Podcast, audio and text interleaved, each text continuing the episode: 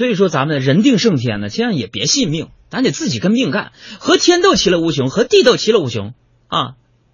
小霸王其乐无穷啊，是吧？我都没跟你们说过我的身世。我跟你说，小时候我爷爷那家伙贼封建，封建到啥份儿上？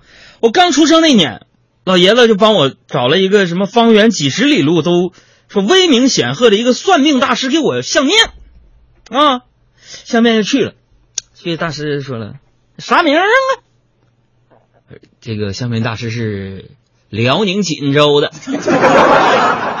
啥名啊？我说海洋。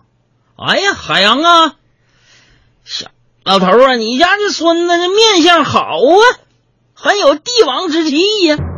啊，我断定啊，二十几岁的时候啊，他肯定是出入有车，走哪儿都得是摇旗呐喊，频繁进出豪华酒店和名胜古迹。这海洋无论走到哪儿，都有一大帮人紧紧跟随。你看，按理来说，这算命，这得是多好的命啊，是吧？你别说，有朋友说杨哥，那成真没有？成真了。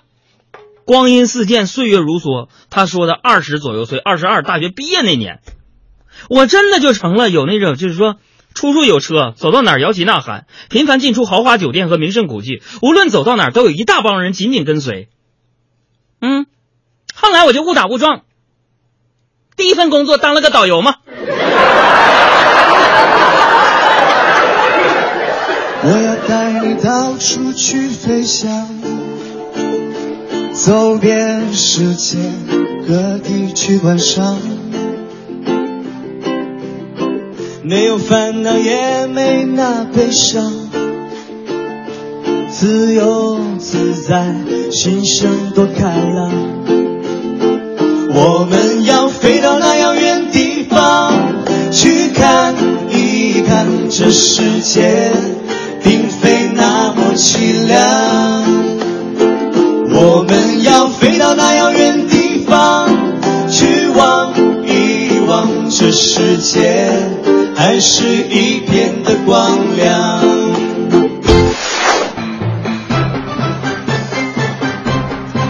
其实啊，这个当导游呢，那段日子挺好。为什么这么说呢？因为你当导游，你对各地的习俗就懂得就比较多。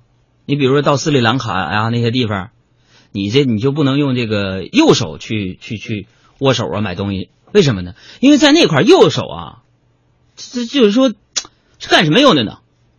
擦擦屁股。